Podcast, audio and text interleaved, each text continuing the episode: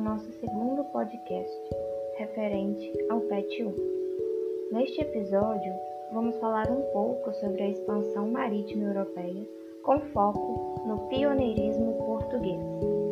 Bem, o Estado português originou-se no século quatorze, a partir da união entre burguesia, nobreza e realeza, e isso culminou na centralização do poder político nas mãos de um monarca.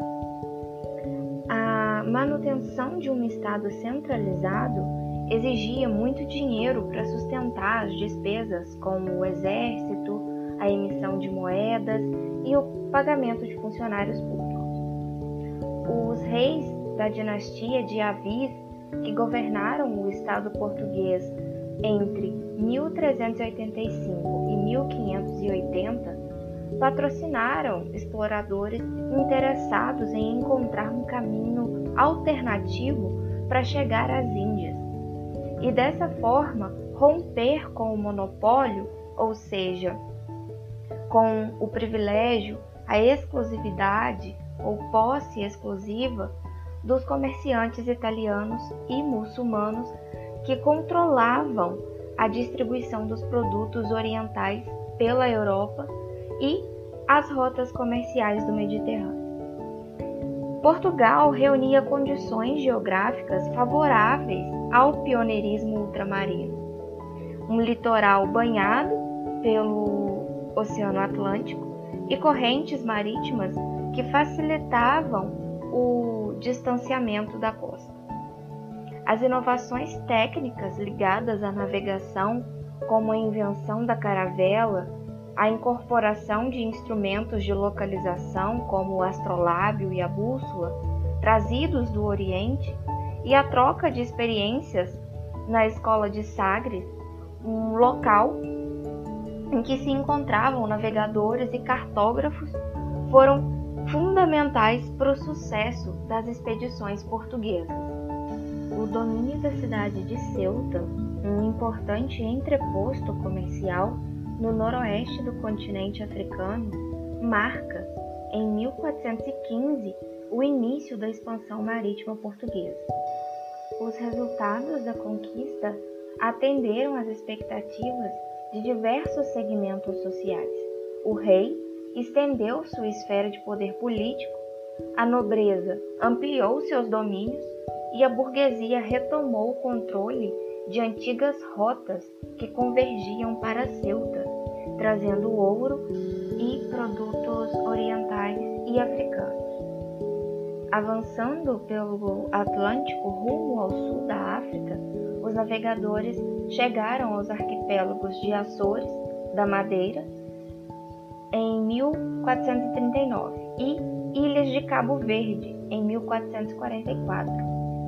Praticando a navegação de cabotagem, ou seja, a navegação entre portos da mesma costa ou entre ilhas vizinhas, as expedições estabeleciam feitorias, é, estabelecimentos presentes nos portos das colônias que funcionavam como armazém e fortificação. Essas feitorias ficavam localizadas em pontos estratégicos para a exploração das riquezas das regiões. As alianças com os soberanos africanos e o estabelecimento das feitorias permitiam o acesso aos produtos locais, sem que fosse necessária a fixação de colonos. As informações trazidas a Portugal pelos navegadores foram aos poucos incorporadas aos mapas e acabaram transformando o imaginário dos europeus em relação ao conhecimento geográfico, o que levou ao questionamento de antigas certezas, de antigas tradições. No entanto, as mudanças na, na conjuntura mediterrânea interferiram no ritmo da expansão portuguesa. Em mil quatrocentos e cinquenta e três, os turcos otomanos tomaram Constantinopla e dominaram o tradicional centro distribuidor de mercadorias orientais e as rotas que levavam até a Europa. Esse acontecimento trouxe muitas dificuldades aos comerciantes genoveses e venezianos, antigos no, no trato desse comércio. Assim, a descoberta de uma nova rota que ligasse a Europa às fontes produtoras de artigos de luxo e especiarias se tornou algo fundamental. Em mil quatrocentos e oitenta e oito, Bartolomeu Dias liderou a expedição que chegou ao extremo sul do continente africano, contornando o local conhecido como Cabo das Tormentas. Ao tomar conhecimento desse feito, o rei português rebatizou o local, que passou a se chamar Cabo da Boa Esperança. Em mil quatrocentos e noventa e dois, Vasco da Gama chegou às Índias, confirmando o sucesso da opção portuguesa de viajar pelo Atlântico. Navegando pela nova rota, os portugueses obtiveram muitos lucros e garantiram o monopólio do comércio das especiarias.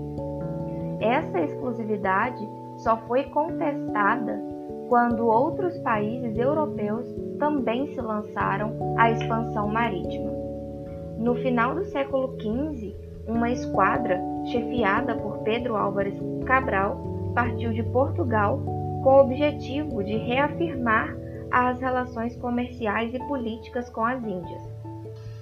Entretanto, antes de chegar ao destino, a frota de Cabral ancorou em vinte e dois de abril de mil e quinhentos na região do atual estado da Bahia, nas terras que mais tarde receberiam o nome de Brasil. Antes mesmo da chegada dos portugueses no território que hoje conhecemos como Brasil, Cristóvão Colombo havia chegado ao território da ilha de Guanaí, que foi batizado como São Salvador e atualmente é a ilha de Uauti, no arquipélago das Bahamas. E pouco depois, a expedição atingiu as ilhas de Espanholas, atuais República Dominicana, Haiti e Cuba.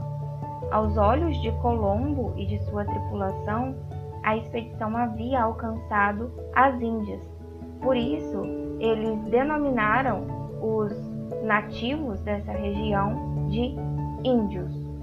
A rota marítima aberta pelos portugueses contribuiu para a intensificação do comércio e para a queda do preço de artigos de luxo, cujo consumo foi popularizado na Europa.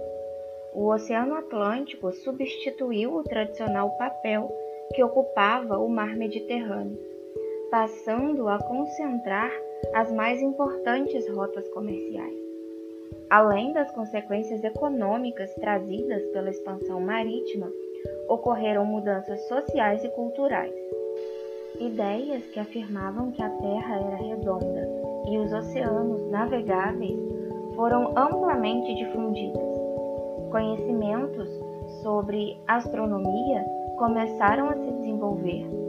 O uso da mão de obra escrava foi intensificado e houve uma expansão da cultura europeia e do cristianismo para a América, a África e Ásia. E assim encerramos o nosso segundo episódio referente ao P E T um. Espero que tenham gostado. Até a próxima!